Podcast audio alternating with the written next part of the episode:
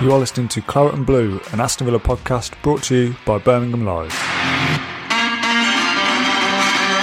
Hello, welcome back to the Claret and Blue podcast. My name is Dan Rowlands and I'm joined by our Villa reporter Ashley Priest. Ash, how are you, mate? Yeah, all right. Yeah, just, the heavens have opened near me, so it's a bit of a, a grey day out there, isn't it? But uh, all good, mate. Yeah, moved on from the Man U debacle now. And the games are coming thick and fast. Is it four games in eleven days, something like that? And it's all done and dusted. So yeah, it's um, quick turnaround. Yeah, say we've moved on from Man United, but we'll touch on that briefly because obviously you went on the, the post match podcast that we did the other day. You were there as well at, at, at Villa Park. How, how, did you see that game? Were you as frustrated as I was at the end of it? Yeah, I was really impressed with the first half, to be honest. But it's it's like um, it's run out of steam, to be fair. And that that that, that, that penalty decision, Douglas Luiz, um, that change of game that killed Villa, killed Villa yeah. off. Once United had the tails up and they scored back to back goals in quick succession, that was it. Game done go on about the, the Watkins decision at the end, but over the course of the 90 minutes, Villa didn't do enough to win the game, in fact. So, um, so yeah, Villa killed themselves with that, that, that silly mistake just after half time, and it was um, a long way back from there.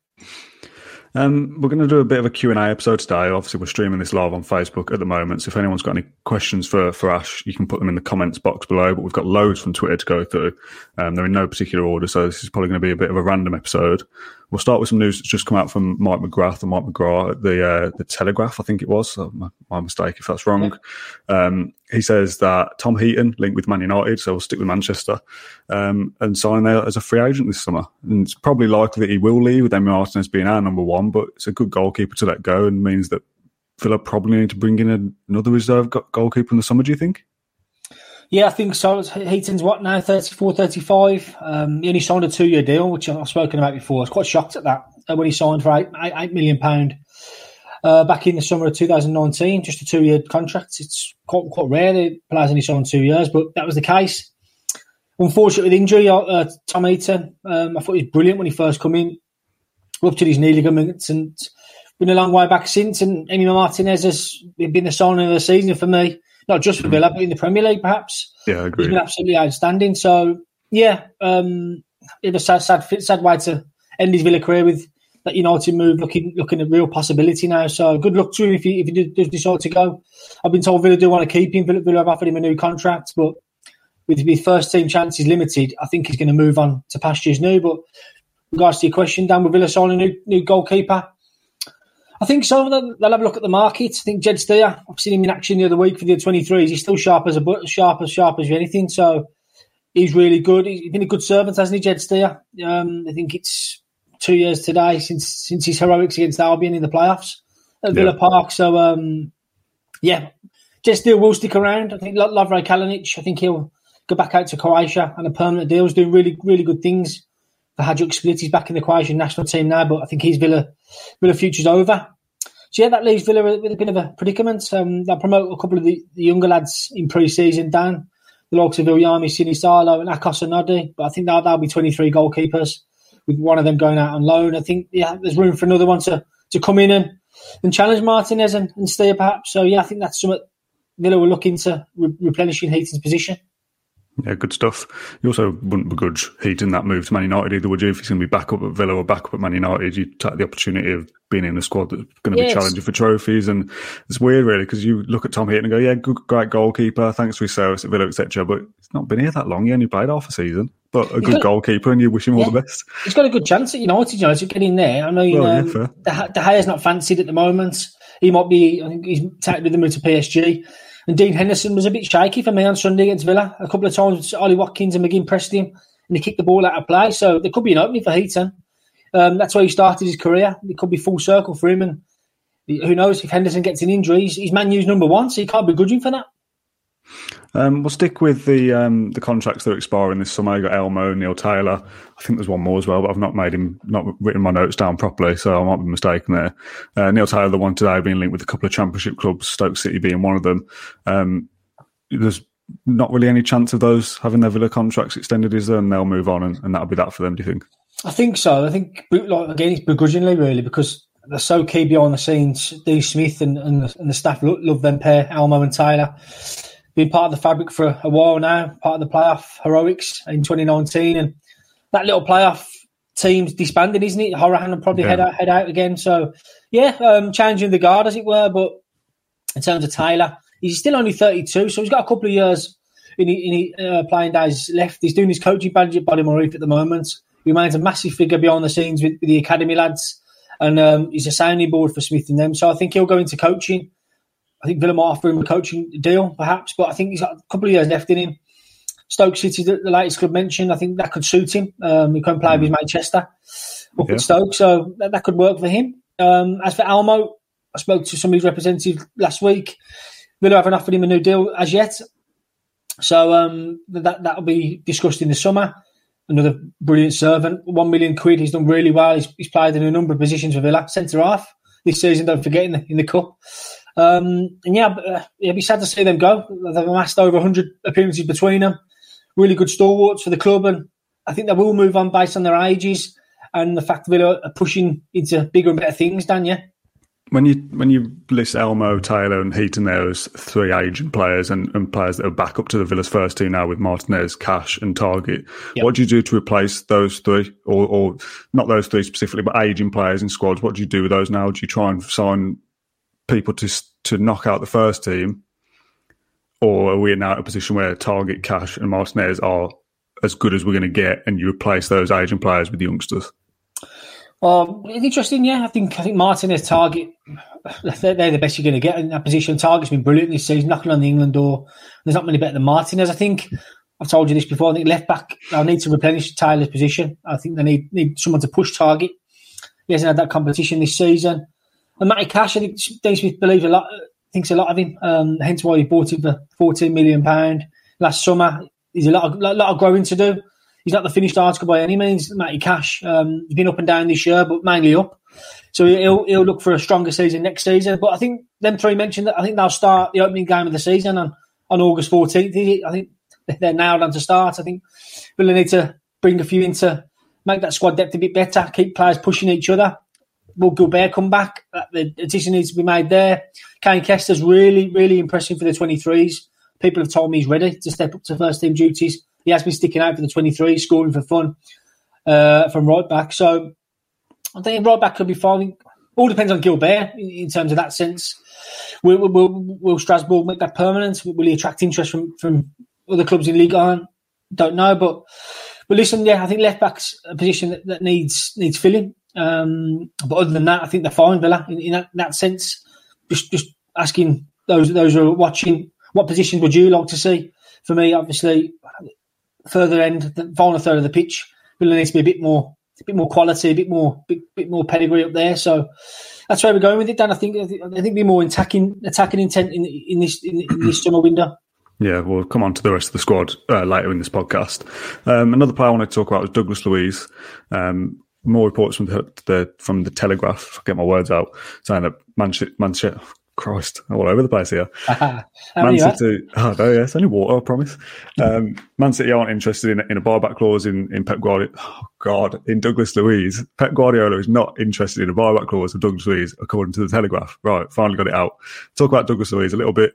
Um, a few questions on Twitter saying, is it time to drop him? Is it time to rotate? Is he someone that we want to be building the, the side around or should he be replaced in the summer? Now, I spoke about it on the podcast we did after Man United saying, if, I think if Villa want to reach the top six, if that's their aim for next season, I'm not 100% convinced whether Douglas Luiz starts games, especially in the role that he's playing at the moment. Now, people who watch that podcast commented saying, oh, I'm just being too harsh, and everyone's entitled to their opinion. Somebody said that I needed to provide names to replace him with if I'm just saying get rid of him. It's not my job to scout players. I've not got names for you, but I don't think he's the pedigree of top six. I don't think he's consistent enough for that. Happily be proved wrong, but that's just my opinion. So, first of all, I want to get your opinion on, on Douglas Luiz. Secondly, following up to that, as I said, I stand by my opinion that I don't think he's top six level for Villa consistently over a season, if that's where Villa want to be, sorry. But that doesn't mean you can then go and abuse him on social media, which is what we saw after the Manchester United game of people saying, sending him vile abuse, and he came back and spoke about that. So if you just want to summarise your thoughts on Douglas Luiz after I've waffled there and finally got, got my way through that point. Uh, I really like him. I really like him. Um, I might surprise a few, but I think he's, he's, he's a player.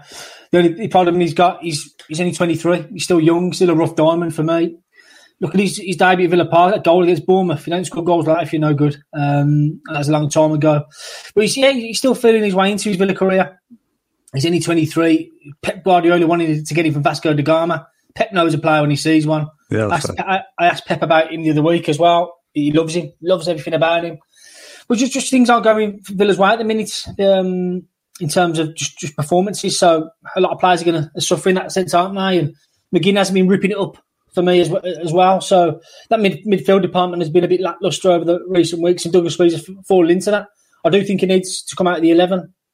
Um, I think he needs a bit of a rest. He's been playing, he's been Smith's go to man for, for a lot of this season when, when performances has been going really well or, or they haven't. But I, I like him. I think he's a European, Europa League pedigree player. I think I think Villa think highly of him enough. Fifteen million pound for a Brazilian international.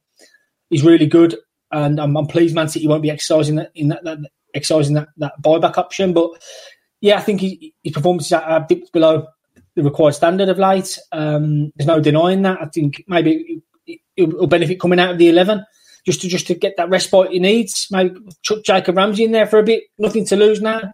Got Carney Chukwuemeka who's making making strides for the 23s. He's amongst the first team again. And yeah, so I, I like Douglas regarding the antics on, on Sunday. I was quite I was, it was quite refreshing to see a player with, with a bit of personality biting back. Yes, he, he said everyone said like he won't be uh, best pleased with, with the abuse he, he, got got given. But listen, he's 23 year old kid. He said to, he said himself, he's still learning. Um, it didn't mean for that to happen. Bit naivety. Everyone make mistakes. Mm. I make mistakes every day. Um, so there you go. I think he'll look how important he was last season as well. That project restart. He's Villa's best player um, for that. So you're going to give, like I say, Villa's, Villa have been inconsistent this this calendar year. Um, and Douglas mm. Douglas has been no different. So he'll, he'll, have a good summer behind him. I think he'll be a starter going into next season. But I think Villa do, do need to bolster that midfield area, Dan, for sure. Do you think? I mean, that's a, fair response to, to my argument that I don't think he's good enough. And this is the beauty of football, isn't it? That we've yeah. both got an opinion. We sit here as Villa fans watching the same game. I don't think he's that level. You do. Um, yeah, Phil just said, look how many mistakes Dan just made. I made a mistake hey. even saying that comment. Um, That's all abusing, uh, quick. Yeah, oh yeah, please don't. And who am I to sit here as a 25 year old journalist or whatever you, want to call it and criticise a footballer? I don't know. I don't, don't know how to play the game to the level that a professional footballer does, but the opinion I've got is, is different to other people, and that's just, just how it goes. It doesn't mean that you can then go go online and abuse somebody for it. Exactly. Um, you said there that you think he is a player, but his performances have dipped. Do you think that's just due to the system that Villa are playing? Do you think he's playing the correct role? That's yeah, it's really interesting point you make down there. Um, what is he? Is he a six? Is he an eight? What is he? Um, Pep, Pep, spoke about his physicality, big, strong, strong as in his core strong. He's strong to hold off the ball, but in stature, is, is he that? Is he that that player who breaks the play up? I think. I think he's, he's better on. He's good on the ball for me. I think he's, he twists his turns out, getting out, out, out, of possession, and he's got a goal in him whenever he's high up that pitch. You, have seen his shot on him uh, last season. He hasn't scored enough for me, but he's been playing a lot deeper, hasn't he, alongside McGinn? So, yeah, I think positioning wise, that's something Villa need to look at. Smith works him day in day out, so he, he, he knows what's best. But I'd like to see him a little bit higher because when, when Grealish plays, for example, them two them two link up really nicely. So um, that tends to happen when players are, are good upstairs as well. So um, I'd love to see him a bit, bit higher, but he's a good player. I think and he needs to go a bit forward a bit more. We've seen that on, on Sunday against Manchester United. He was squeezing Wan-Bissaka in the corner at one point to leave him begin to worry about Bruno, Bruno Fernandes. I'd like to see that a bit more. Douglas Luiz on the edge of the box. I think you'd fancy him. I really do. Um, so I'd like to see the shackles off him a little bit more. The only reason he's played that this season because the lack of options Smith, Smith has got. There's yeah. only Nakamba in there who can play his position, and he hasn't been trusted to start week in week out. So if Douglas has got Smith's trust, Smith's a good good judge of character. So let's go with it. But I think I do, like I said, that position needs needs bolstering. I think we need more options in there. What has Morgan Sanson got to bring to the table? I've forgotten man, isn't he? Really? Yeah. 14 million quid from Marseille. Um, I'm expecting big things from him next season once he's fully fit again. Uh, Villa went out the way to get him six months ahead of schedule, so they'll, they'll think a lot about him. So yeah, exciting prospect. Douglas Luiz is only 23. Um, the squad, the squad on the whole is very young. It's the youngest in the Premier League, average age. So they're going to grow, grow bigger. So grow better together. So it bodes well. I think that's why Smith's not playing the likes of Philogene-Bidace and Week. I said, listen, I've got the youngest average age squad in the league at the minute. I need, I need cash to play. I need need players to carry on playing for their development. Watkins, it's his first season in the Premier League, and he's to play. But so yeah, there's plenty of options on the table. I think this Villa team's there to grow. I think Smith spoke about his recruitment policy this week. I think I think Villa, Villa will be buying young again. Hmm. I think just on the midfield, when you go back to talking about Douglas Luiz there, I think you can replace Douglas Luiz with the name John McGinn, and that's part of the problem. I don't think either of them are playing their correct role. I think they're both better pushed further forward yeah. McGinn and Luiz, but there isn't a proper holding midfielder to play there. If you're going to play 4 3 3, I think you need a dedicated sitter to play alongside those two if they're both playing together. I think Douglas Luiz or McGinn having to be slightly more defensive of the two uh, on occasion doesn't put them in the best light, and that's maybe why I sit here as as a fan that doesn't read the game properly. If that's if that's what the problem is, and thinks, oh, Douglas Luiz isn't doing isn't doing it for me, but if he's not playing the correct role, that's not his fault. Um, look at Villa's Villa's style. A lot of a lot of emphasis on the wings. They go down the wings. Ollie Watkins runs the channel. Mings clips it over to him. And the, the midfield are relying a lot of the time on second balls, aren't they? So they're not going for the midfield. When's the last time you've seen seen, seen a cute through ball played through to Watkins? Who can finish Jack played last. Well, when Jack played last, exactly. Just, just doesn't happen without Jack. So they've, they've gone they've gone to play with width, and they've gone to to try and try and um, ping back the, the opposition fullbacks and getting getting down down the sides and cut cut it back to Watkins in that way. And and Traore scored a lovely goal from off the flank the, the other night as well. So they've been going down that, that way, and midfield's been missed out, hasn't it? Really, to be fair, Ghazi mm. scored one from cutting in at Goodison Park as well. So yeah, we rarely see Villa play through the midfield, play play through the thirds. They, they, they like to play in the opposition half more more more so than not, and try and force them into errors, which, which we've seen. So yeah, the midfield's been bypassed, and obviously McGinn, Douglas, they're going to suffer. I saw a poll on Twitter before we came on air um, about next season's aims and what the target should be. I'll get your answer first before I flash the results up on screen. There's three and a half thousand votes on social media. So top six, top eight, top half, or just staying up with the four options on Twitter. What would your aim be for next season? What do you think Villa need to achieve to count it as a success? Uh, Smith had an interview with Sky Sports last week, and first time first time this season, he said we aim for 12th this season, which was quite interesting. Um, he's never said that before. He just just said finish as high as possible, but he told Sky the aim this season was finish 12th. wasn't wasn't happy finishing 17th last season, so so that, they look like they're going to hit that hit the target. They're going to get get get 12th this season at least, hopefully. Um, next season, Smith spoke about it. Um, he was asked about by the, um, the Sunday papers last week about the owner's ambition, and he said Champions League, challenging Champions League place and Premier League. So the owner's got big, big ambitions for the club. So I think they're going to be knocking on the top six door. I really do. Um, they want to make that jump. They've just missed out on it this season. I think just before Jack Grealish was injured, they were six, four points off the top four, something like that. And I was knocking on the door, weren't they? And hmm. just fizzled out. It's coincided with Villa losing Grealish, the best player. And had he been fit for these last 12 games, they'd probably be up there with your Everton's, your West Ham's, and Tottenham's round that top six place. So I think that that'll be the next season, top six.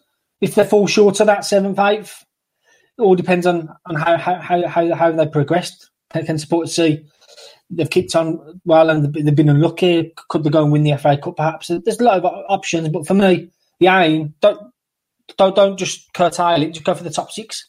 Aim for that and see where they are. And this summer will point to, point towards what, what, what they actually are going to do in the in the transfer market. Yeah, it's hard to say until that transfer business has been done. we'll talk about Jack Grealish in a minute. I don't think he'll be leaving, um, but if he did, that will also affect things. What yeah. on the flip side of that, what would count as a failure then? Would it not would just not be? Like say they finished seventh, and that was an improvement on this year. Would that be failure because it wasn't top six?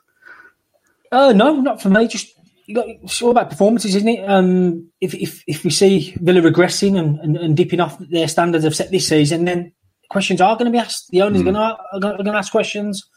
They're going to say, on, we spent 300 to 400 million pound there. We ain't seen nothing for our return. So just got to just got to show progression like the, the, this season. I think it's been an outstanding season all round for me.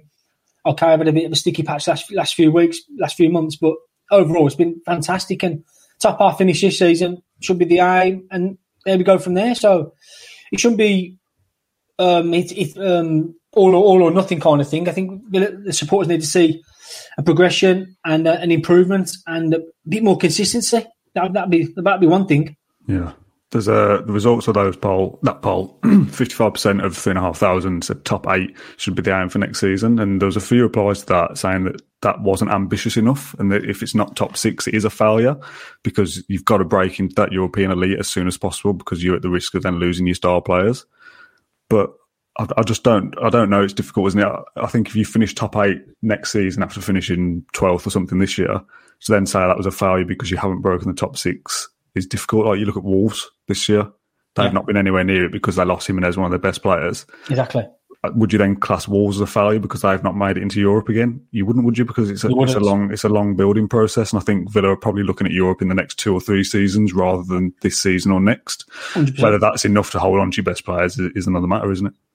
Yeah, no, they'll, they'll, be sitting there with the best players, like you say, like they did last last summer, and they've tied them all down to long term contracts. So they must with the discussions with Johan Lange, Purslow, and Smith, they must believe in something there. They must have sold on the project. Yeah. Ezri Konsa, uh, Mings, McGinn, Targett, Grealish last last September. So they all believe in, they're all, they're all going in the right direction, aren't they? So they've been told what, what the aims are at the football club, and we spoke about himself. It's Champions League in the in the future, so they'll be building towards that, and they've got to show show it again next season that the the main business let's talk about Grealish very quickly. His agent this week has been doing interviews. He's a, a super agent. I've seen quoted that. He's got loads of people on his book, so yeah. it's not like just Jack Grealish is his only client. Uh, he says that many clubs are interested in signing Aston, the Aston Villa star, but Man United are not top of that list and he could stay at Villa. Yeah. Um, lots of quotes going on there. Lots of just, I think it was like a 10 second clip. It's like, oh, Man United aren't interested and he might stay at Villa. And that's been blown up into, oh, Grealish, is, he wants to get out. He's not happy. He's, he's not playing yeah. for 20 odd games because he, he's preparing a move to Man City and all this nonsense that comes out. Yeah. Um, any chance of Villa losing their star man this summer, do you think? No, nah, no chance. Not for me. Um, no chance whatsoever. um, so that, that's that's not on the agenda at all. It has been in, in previous seasons, hasn't it, Dan? Because obviously Villa have been bat- battling relegation last season, and if that did happen, then you wouldn't be a Villa player now. I think yeah. everyone everyone knows that, but they've kicked on. They've, they've, they've, proved to him that this is the club to be at. You look at Watkins, he's an England international now. You've got Targett Cash knocking on the door, Konsa. It's a it's a good place to come and play your football. Um, look at the Villa Park to play, play, play games there. Bodymoor Heath had a, has had a massive yeah. revamp.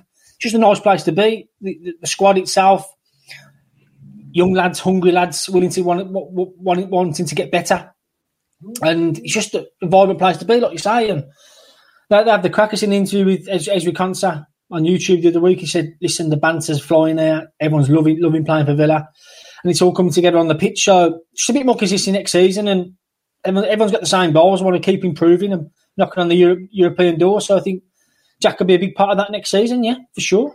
Yeah, a serious counterpoint to that because we kind of laughed off the fact of Jack leaving. If Villa are struggling next season, I think we've got him for next season guaranteed. I, don't think you finish. I don't think you make the improvement that Villa have. And if he, I think Grealish, like you said, if he was still available, Villa probably would have been on the door of Europe this season. Yeah, I don't think you go from that. If you then, then next season he's struggling, you can't expect him to stay forever. No. I mean, he could, but players have got ambitions as much as he's a, he's a, big Villa fan. If someone says you could come win trophies with us, Villa have struggled or they've been relegated, God forbid, then yeah, that's fair enough. But if Villa are knocking on the door for Europe themselves, there's no reason for Jack to go anywhere else. I've seen exactly. on, on Twitter today Arsenal fans saying, "Oh, we'll go all out for Jack Grealish and sign for Arsenal." Not even in Europe. No. Why would you go to Arsenal? Why would you pick Arsenal over Villa if he's a boyhood Villa fan, which he is? Villa are on the up, Arsenal are stagnating or on the decline. Yeah, you won't you won't pick Arsenal if you're going to leave Villa. If you if you no. leave Villa, you're going to Man City or Liverpool or Man United, and yep. those clubs aren't going to come in.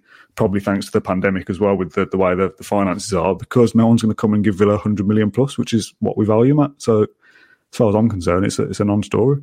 Yeah, it's not for sale. Totally not for sale. Um, so yeah, move on from that one. Stoke has a good, yeah. good Euros. Yeah, um, he's, he's going to miss a third of the season. It's massive that is for Villa. A third mm. of the season, twelve games, could be thirteen if he misses Everton on Thursday. And I bet, I bet he just wants to play a full season, thirty-eight games in the tank, and I think his numbers would be pretty scary. Yeah, goals, assists, chances created. He's top of them still at the moment. Chances created. He's, he's right up there. I think the Scots in the Sky Sports News graphic, he's won 100 fouls this season. he's top of the shop still, so he's missed missed a third of the I season. So. Yeah, I saw I saw a stat that still had him top or in the top yeah, three like chances created or something. So he's missed the last thirteen games. I bet he's I bet he's gutted to be missing out lately. Um, I bet he's chomping at the bit to get back. Um, four games left, and hopefully get get some match minutes in the tank, and Hmm. all points to a, a successful summer where he's hopefully the England hero. Yeah, let's go through some of these questions then. There's a few people on Facebook. I'll, I'm trying to stick mostly for Twitter because we don't give Twitter much much attention. I've asked a question, so I've got to use them. Um, but one of the common ones is when's Jack back? Is there any further update since since the last last one? press press conference tomorrow, guys. So tomorrow morning, Dean Smith will have his briefing. Um, obviously, he said about Jack on Saturday. He trained on Saturday, last Saturday. Scored a hat trick in the small sided game. Back playing with a smile on his face. So they're managing that quite quite cutely, as it were. Um, they're rushing back against Fulham. They said well, before Fulham, April fourth. They tried to rush him back. They did, they did a snazzy little video, didn't they? Jack Grealish back on the grass. He's, he's back, but he, he, he pulled up ten minutes into training before the Fulham game. So they're going to take the time with him. No rush. You know, aren't really in a need to rush him back. So I think he's probably back for the Palace game on Sunday. We'll see. We'll see tomorrow though. Smith could chuck him in for Everton on Thursday. Do you think? I think we spoke about this the last time he was injured before he was rushed back, and we said, will he come back in and start straight away, and that'll be it, or will he come back and have ten minutes off the bench or something? Yeah, I mean Everton, Everton Thursday, Palace Sunday. It's a quick turnaround in games, is. Um, so I think, I think if he comes back, I think he starts. He's fit enough to start. He's going to sit on the bench. He had sitting on the bench. You've seen that when he come off before. That, that, that, photo of him on the bench before.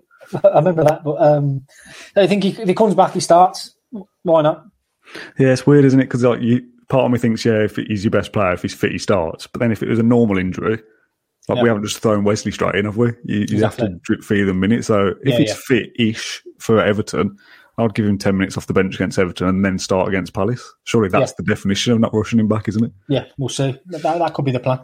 Um, go through some more questions. Rich says, how many transfer windows do you think before Villa have a true top four level squad when there is a decent quality cover for every single position?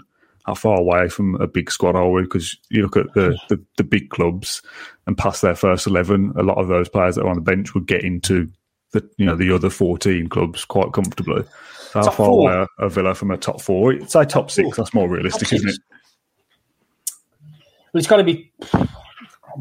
I'm tempted to say, I believe I believe in the squad. I do, based on obviously this is their first season. A lot of, a lot of the players' first season. I think it uh, could just be two. I think this summer huge. This summer could say a lot about where Villa are going. Um, obviously, they stayed up last season. They've, they've, they've comfortably they've, they've knocked on the door this season. Ne- the next season could be the one. This summer in January, I know Villa don't like to do business in January, but I think this summer window and possibly next summer. So two summers after that, I think you got you'll have a you'll have a mint squad there, um, ready to challenge where, where they want to be in, in the top four. So two summers, I'd say that that's a fair, fair comment. Part of me feels like it's like a little bit longer for that for some reason, just because I feel like we've been, I want to say lucky with transfers. But I'm trying to cast my mind back, and since Smith's been there, maybe it's not luck. Maybe they've they've bought correctly. Yeah. There hasn't been any transfer that's failed. I don't think, unless there's somebody blaringly obvious. Even like the fringe players, yeah, yeah, yeah. All right, fair enough. Um. But like even the fringe players like an El Ghazi or Traore, yes, they're not world beaters, but they've contributed enough during their time at Villa that have kept them at, at this level. Whether they're Yeah. good enough for the next step to get into Europe is, is, is another matter. But I don't think there's any. I mean, Wesley maybe, but he's been injured, so that's unfair to to say he's not worked out. But the rest of them, Martinez, Cash, Konsa, Mings, all these guys have come in and and succeeded for Villa. So at some point, I feel like it's going to go wrong because that's classic Villa. So it Yeah, might I mean- take longer than we think. They've, they've, really revamped the uh, the recruitment side of it. Things they've got load, they've got loads of scouts. They've got those um, head of recruitment there, Rob McKenzie as well. They're really, re behind the scenes. A lot's going on. A lot of plates are spinning. So they're getting the house in order in that sense. Johan Lange, the sporting director, is big on stats and data, player data. So it's all there. I mean, there's plenty of irons in the fire. So I think they'll be clever about it. Yeah. And hopefully the players that have already signed you, Bertrand Traore, your Morgan Sansons, they can kick on, kick on next season. Uh, Will says, in the last five games, I don't know whether this stat's correct, but I'm just going to assume it is. In the last five games, we've taken the lead 1 0. However, we've only picked up four points. How much of a concern is this, seeing that earlier on in the season we were confident when we went 1 0 up ahead? Yeah, Is a worry. Become a bit of a habit, yeah, blowing leads, as it were. Um, yeah, I don't know what to make of that, really. Obviously, you're missing Grealish, aren't you? He's your ball carrier. He relieves a lot of pressure. He wins your free kicks high at the pitch, which um, stops the counter attacks. But yeah, it's just been a running theme. Can't quite put your finger on it. I think Smith will be wanting to do put, put his finger on it um, in the in the, in the team debriefs. But yeah, it's happening a lot of late. It happened at West Brom, even at Everton. Calvert Lewin equalised. Obviously, Man U just gone. Mm-hmm. Blowing leads have become a bit of a recurring theme, but if you're not scoring more than one goal, you're not, you're not on the front foot throughout, you're going to get picked back, aren't you? More often yeah. than not. So, you really need to start scoring a bit more, scoring more freely. Um, they haven't had much chances of late. They, scored, they should have scored three or four in the first half at Everton, don't forget. Yeah. Pick, pick, Pickford had a worldie, but yeah, I think they need to be more ruthless in front of goal. Go, go, go two, three ahead like they did at the start of the season, and then the results will come. Back to McGinn and Luiz that we spoke about earlier. There's a question from Elliot. He says it's more hypothetical than anything, but say only one of those can be can be in that midfield starting eleven next year. Which one do you keep? Which one do you build that new midfield around? Luiz or McGinn? Given that each selection drastically changes the direction of our style going forward. Luiz more technically gifted, whereas McGinn often sets the tempo. If you only pick one, who goes in?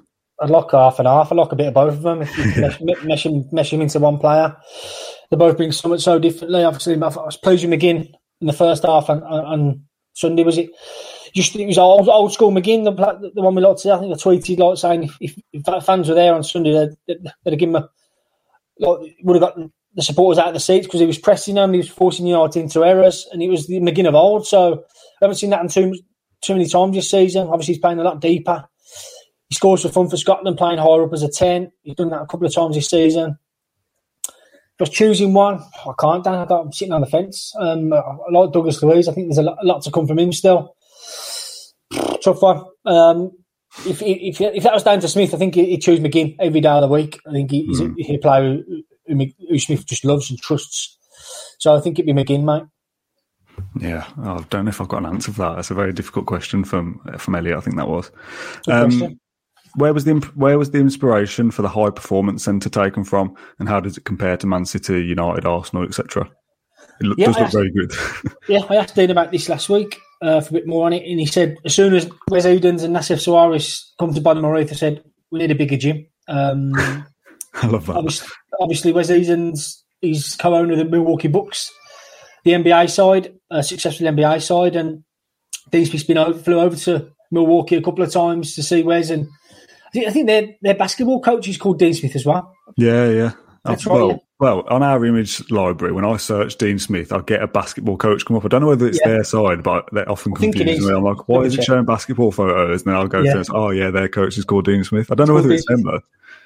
Um, but anyway, so Dean Smith's been over to see Wes and how, how the Bucks work, and a, a, lot of a lot of fans will know that American sport a big emphasis is on physicality, and you see the NFL sides in the huge gyms they have, and bulking them up, to be fair, and build, building fitter, faster, stronger athletes. And that's a, the key emphasis out in America. And obviously, in the summer of 2019, out in Minnesota, Dean Smith and the squad visited the Minnesota Vikings' performance center as well, and they took some inspiration from that before before the work started. So they've got a bit a bit Americanized in that sense, and with, with the new high performance center and quite funny funny story Smith told me. He said uh, when Wesley signed last last summer, he said, he said, he walked into the gym, the, the old gym. He said, "Is this where's the first team gym?" He goes, "You standing? Standing in it, Wes?" It was that tiny. It was just small, dingy little gym. And um, so as soon as they arrived, the owners, to be fair, 2018, they said we need to need to build a new gym. So that, that, that that's where the inspiration come from.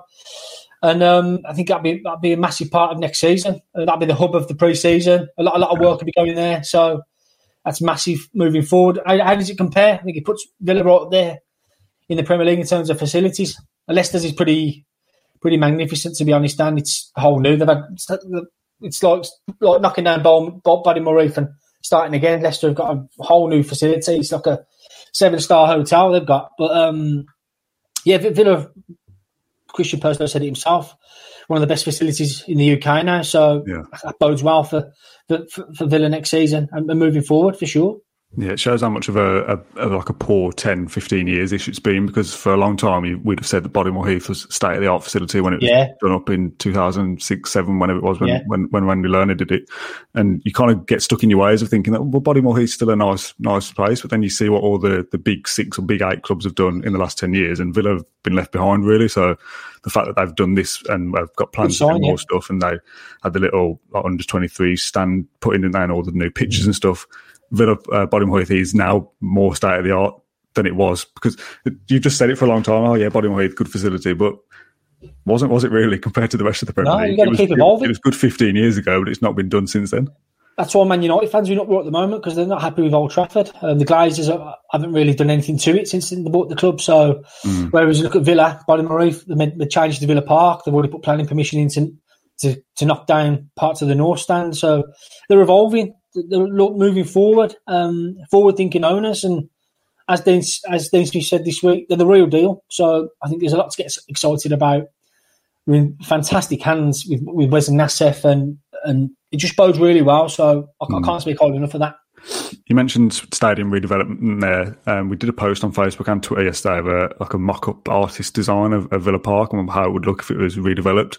Um, when I watched it back for a second time, they basically just copy and pasted the whole in the other side. Uh, but still, it looked nice. Um, what what are the plans? Just a, an update on plans because I know that it's been in the talk in, in, in the works for a long yeah. time, and you maybe have to get promoted before we can look at it, and financial stability, and then the the, the pandemic hit, and all the rest of it what are the plans for for Villa Park if it's to get done? And is there any kind of time frame on when we're looking at, at this maybe happening? I look at this weekly. To be fair, I'll check into the Birmingham City Council planning portal, have a have a little look. But nothing's changed since the well, they've, they've got planning application to to knock down the current Villa store, the current ticket office, and the family fun zone, which supporters will be familiar with. So mm-hmm. they, they've got permission to knock down all that, so to make the back of the North Stand an open space for them to develop and build the plans around that. Um, they, they need to spend a lot of money with the North Stand boxes, the gas lamp lounge. I don't know if you've been, but it's re- really impressive in there now.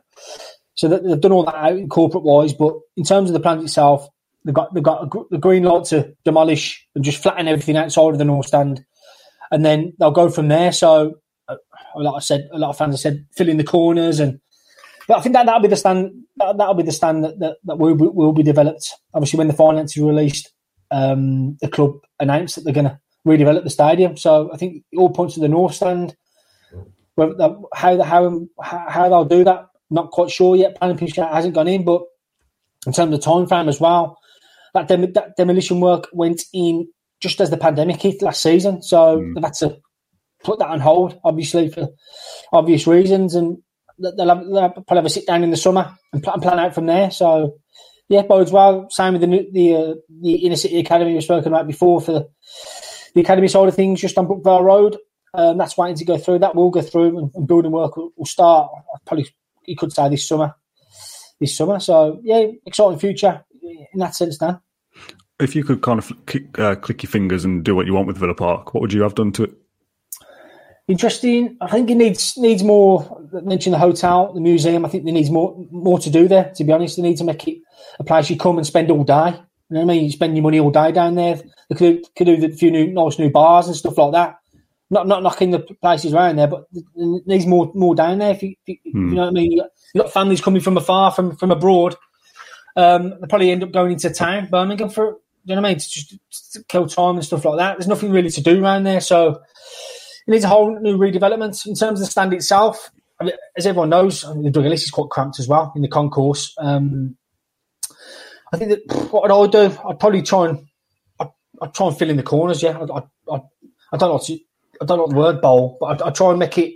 So, uh, yeah, I know what you mean. I, I, I don't think I would want to fill in the corners. This is like No. this, this is the biggest debate I've seen on Twitter since we It's not- posted that clip. Yeah, Definitely wouldn't want it like a bowl like the Etihad or the Emirates. No Yeah. way. Never want to see Villa Park turned into something like that, and I don't think we would. Um, Holte End has to stay as it is. North Stand, knock the whole thing down and restart it. But I like I like that the sides are all separate. I like the kind of box look. You could Yeah. people are saying you could fill in Trinity Doug Ellis and the new North Stand, whatever you want to call that, as like yeah. a bit of an arch or yeah. whatever, and then leave the Holte End, sep- whole separate.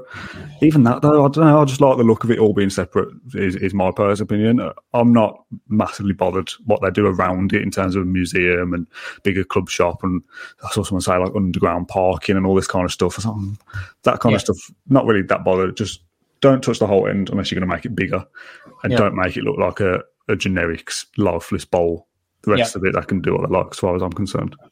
Yeah, totally. Um, yeah, it'd be interesting to see what they do with it. To be fair, um, I don't know. Yeah, I'd fill in the corners. I'd try and make the ground loud, louder, louder as well in that sense. And mm. like you say, don't don't touch the old end. That that'll be the the jewel in the crown, yeah. as it were. And it'd be interesting to see what they do. I don't know. Would, would they have a three tier stand there? I don't know. It'd be interesting. Yeah, someone's saying that the Bowl Stadium gets you more fans, but I don't know. It just makes I like Villa Park. It's too much traditional, isn't it? And I'm saying like I'm this like eighty year old that's been been there when it's you know since it was first first built. I haven't, but I've only known Villa Park as it is, and you see these classic classic grounds ripped down, and you get this lifeless generic circle that they all they all look the same but in a different colour. I don't yeah. want to see a, a, circular Villa Park in claret and blue like the Olympic Stadium. It looked like West Ham's one to me. Do you know what I mean? Like, yeah. I, I, want Villa Park to look like Villa Park as it is. Just make it bigger if you can. Liverpool, Liverpool have done one stand, haven't we? About yeah, yeah. before. Um, just, just doing one stand. Yeah. About the yeah, Doug Ellis as well could uh, could could have an L shape there. Doug Ellis and North. Yeah, like connected, yeah. Would you just on the ground quickly? I mean, we're getting a bit into hypothetical here, and we're going to talk about concept kits in a moment, and we will come back to football before we end. Um, would you rename any of it? Would you have it? I know that there was a talk, wasn't there, at one point about renaming Villa Park, as in like a, yeah. you know, like the Emirates having it as like named after a brand. I wouldn't like that. I wouldn't want it to be something Villa Park. I wouldn't like that either. Um, but stands, Ron Saunders stand was was mooted. Yeah, you know, touch obviously like forty years next season for the European Cup yeah. success, and he played a big part in that. Winning the league as well the year before. So Ron Saunders stand them all for that totally. Yeah. Um, we'll talk about kits while we're still here. Um, kit for next season, is there any details on that? It's usually the start of time when you start to see leaks and concepts and all this kind of stuff. Is, there, is anything out, out with the kit? Are we still with Kappa? Yeah, Kappa. One more year of Kappa. Um, and Cazoo again, I think. Cazoo signed another deal as well. So as you were. There'll be tweaks to it, but one more one more season left with Kappa, and then it'll be a, a, a new brand. So obviously Nassef Sawiris is um, he has links with Adidas, doesn't he? So it could be mm. Adidas next after that. I don't know, but yeah, be Kappa once again. I think I think the, the kits will be much released much earlier this season because Villa know know know what know what they've got, know what they're working with.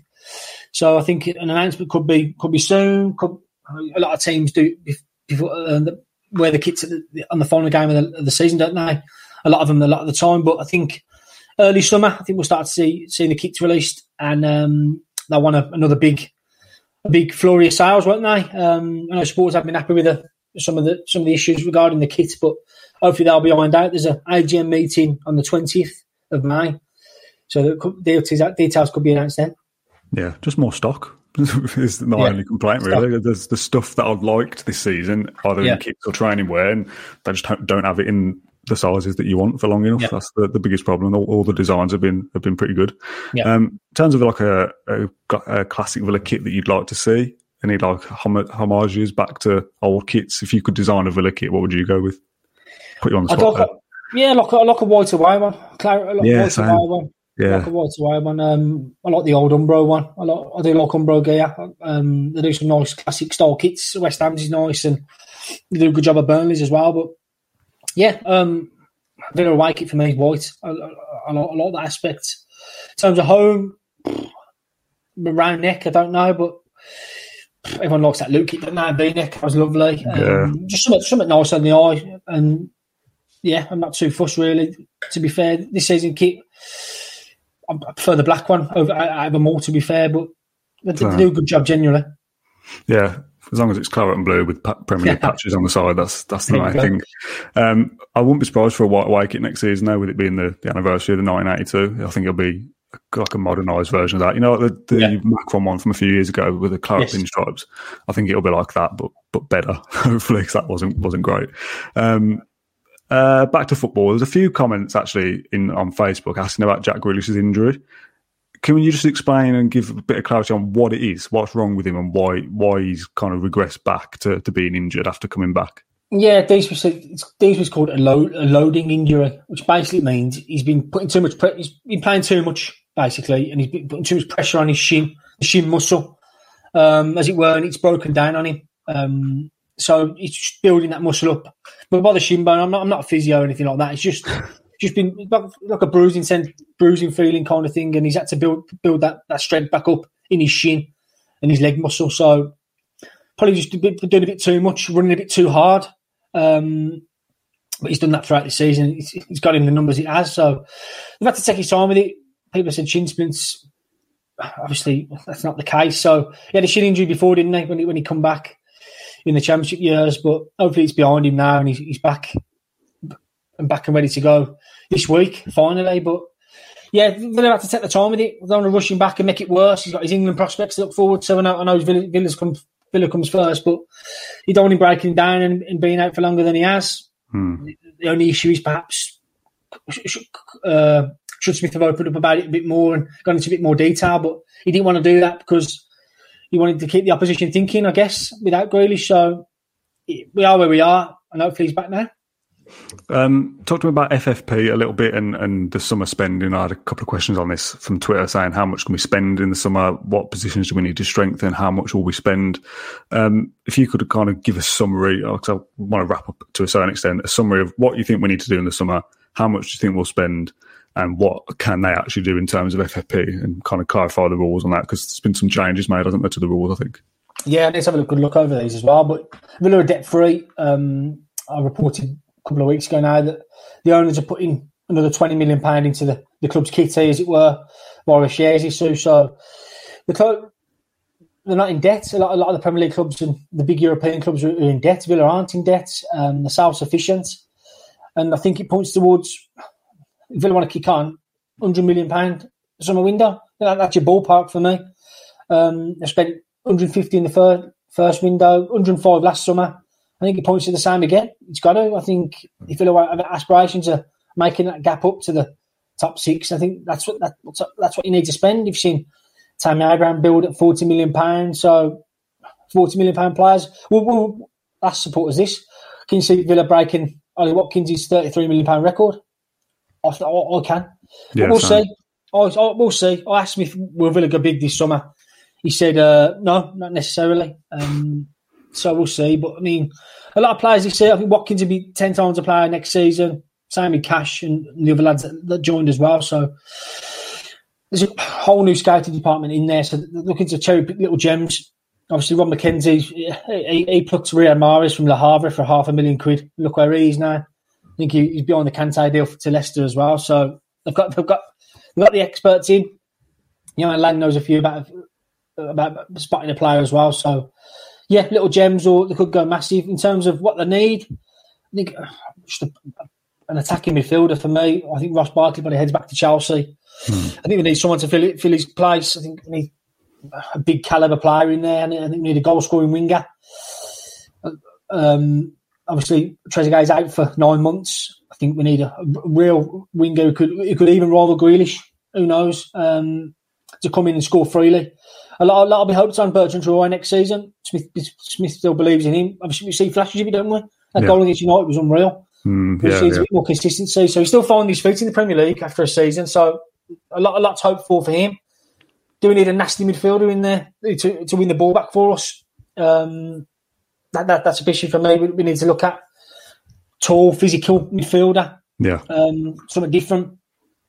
And a left back, defence is fine for me. I think look, if Bjorn Engels leaves, I think we need cover. But I think Konsa, Mings, Cash and Targett and Martinez, I think they've done all right this season for me. I think I think it's in front of them that they need to spend the money on.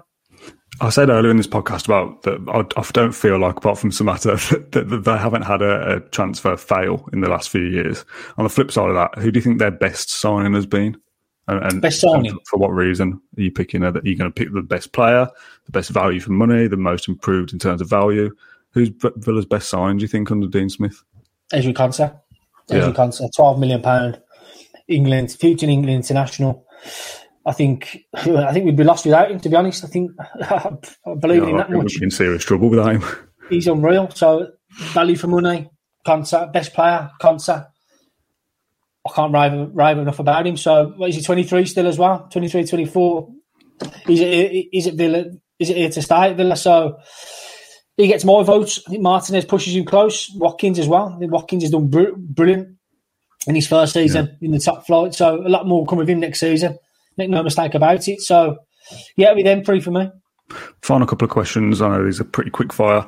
Um, pre-season. I know you've written an article today about it. Um, what, any any word on official plans yet? Or, you know, the travel yeah, restrictions and that kind of stuff. Yes, we spoke about it last week, so I just thought I'd, I'd delve into them quotes. And he didn't give too much away. He said we've got three plans in place: Plan A, Plan B, Plan C. We've got friendlies booked in.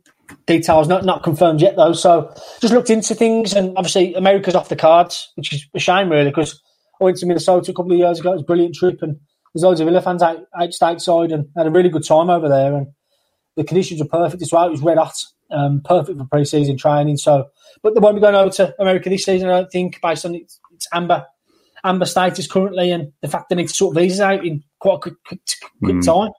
So that can go to happen. I think Europe. It points to Europe. Um, again, Villa went to Leipzig for a couple of days after Minnesota, didn't they, in 2019? Yeah. Did his last pre-season at Brentford. He went to Bavaria in Germany again, so he likes Germany.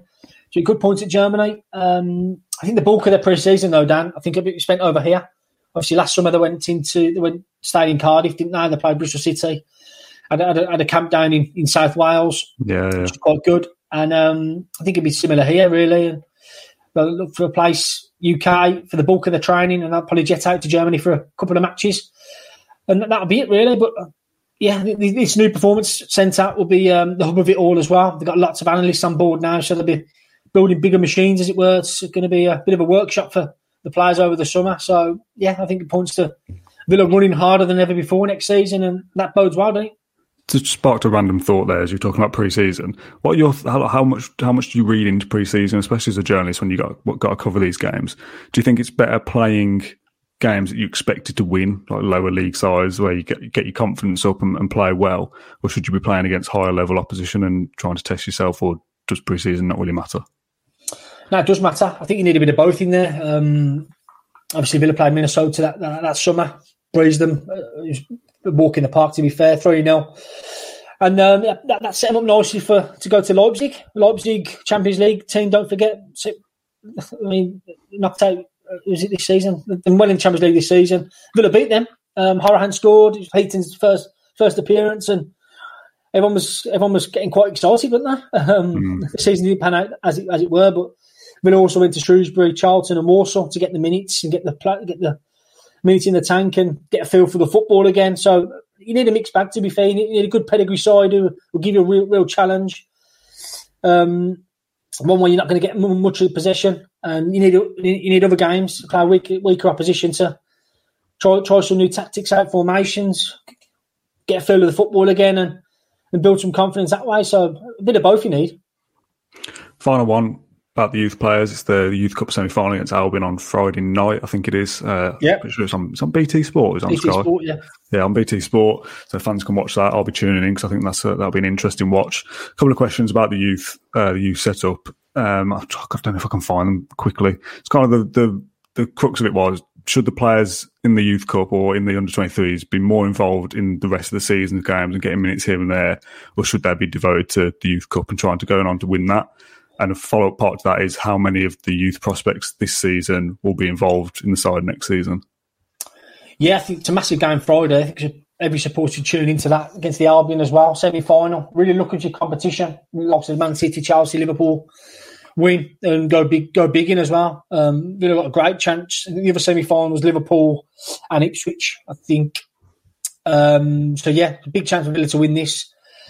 Whacked in goals left, right, and centre. Um, thump, thump Newcastle six one last time out, and yeah, got some real stars there. Chukwuemeka, we've spoken about, he's in with the first team now. He was on the bench on Sunday. Philly, uh, no, not Philogene-Bidace. Louis Barry, sorry, he scored for fun for them as well. Aaron Ramsey, he was that injured last time.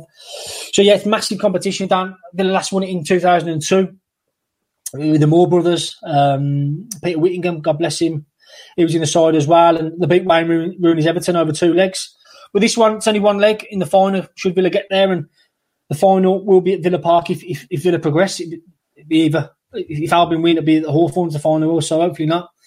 So yeah, I think Villa will go big in it. I don't think the um, 23s will be a part of, Villa, of Smith squad on Thursday. I think Neil Taylor come back in to take their places on the bench, but in terms of, of this season, I spoke about this last week. I think Ross Barkley's he can't play against Chelsea on the final day of the season. It's your parent club, so perhaps Chukwuemeka gets get some minutes for his Premier League debut against Chelsea on the last day. I think the players, Philogene-Bidace has been been around been around the first team for a long time now, so he's knocking on the door. Trezeguet's out injured as well, so there could be an opening for him some minutes off the for minutes from, from off the bench as well. So there's a cluster of them, Dan. Um, it, it, it, will be a part of the pre-season plans.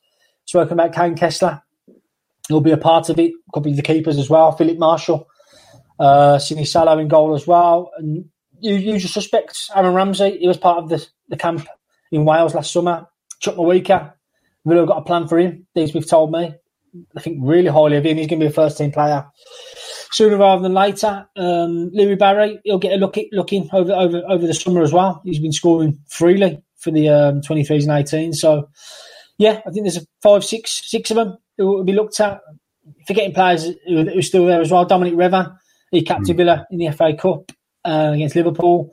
He's, he's loan move to Weymouth finished, so he'll be back in for another year. Mungo Bridge as well, left sided centre back. He's usually around the first team. He's been out with an injury of late. So there's about six, seven, eight, eight young kids who Smith will have a look at in pre season and um, look to give them ample opportunity to impress. Lovely stuff, mate. Thank you very much. That's a nice little roundup there. We've covered absolutely loads in this podcast. Covered loads, eh? Um, so thanks to everyone who asked me questions on, on Twitter. You can follow me at Dan Rolinson. You're at Priest Observer. You can also follow us at Claret Blue Pod. Thanks to the Facebook audience for watching along live as well. We do appreciate it. Not flashed any questions up on, on screen, but I've kind of tried to word some of those into the questions as well and cover as much as possible. Um, like I said, Ash, thank you very much for joining me this Tuesday afternoon. It's been a good hour.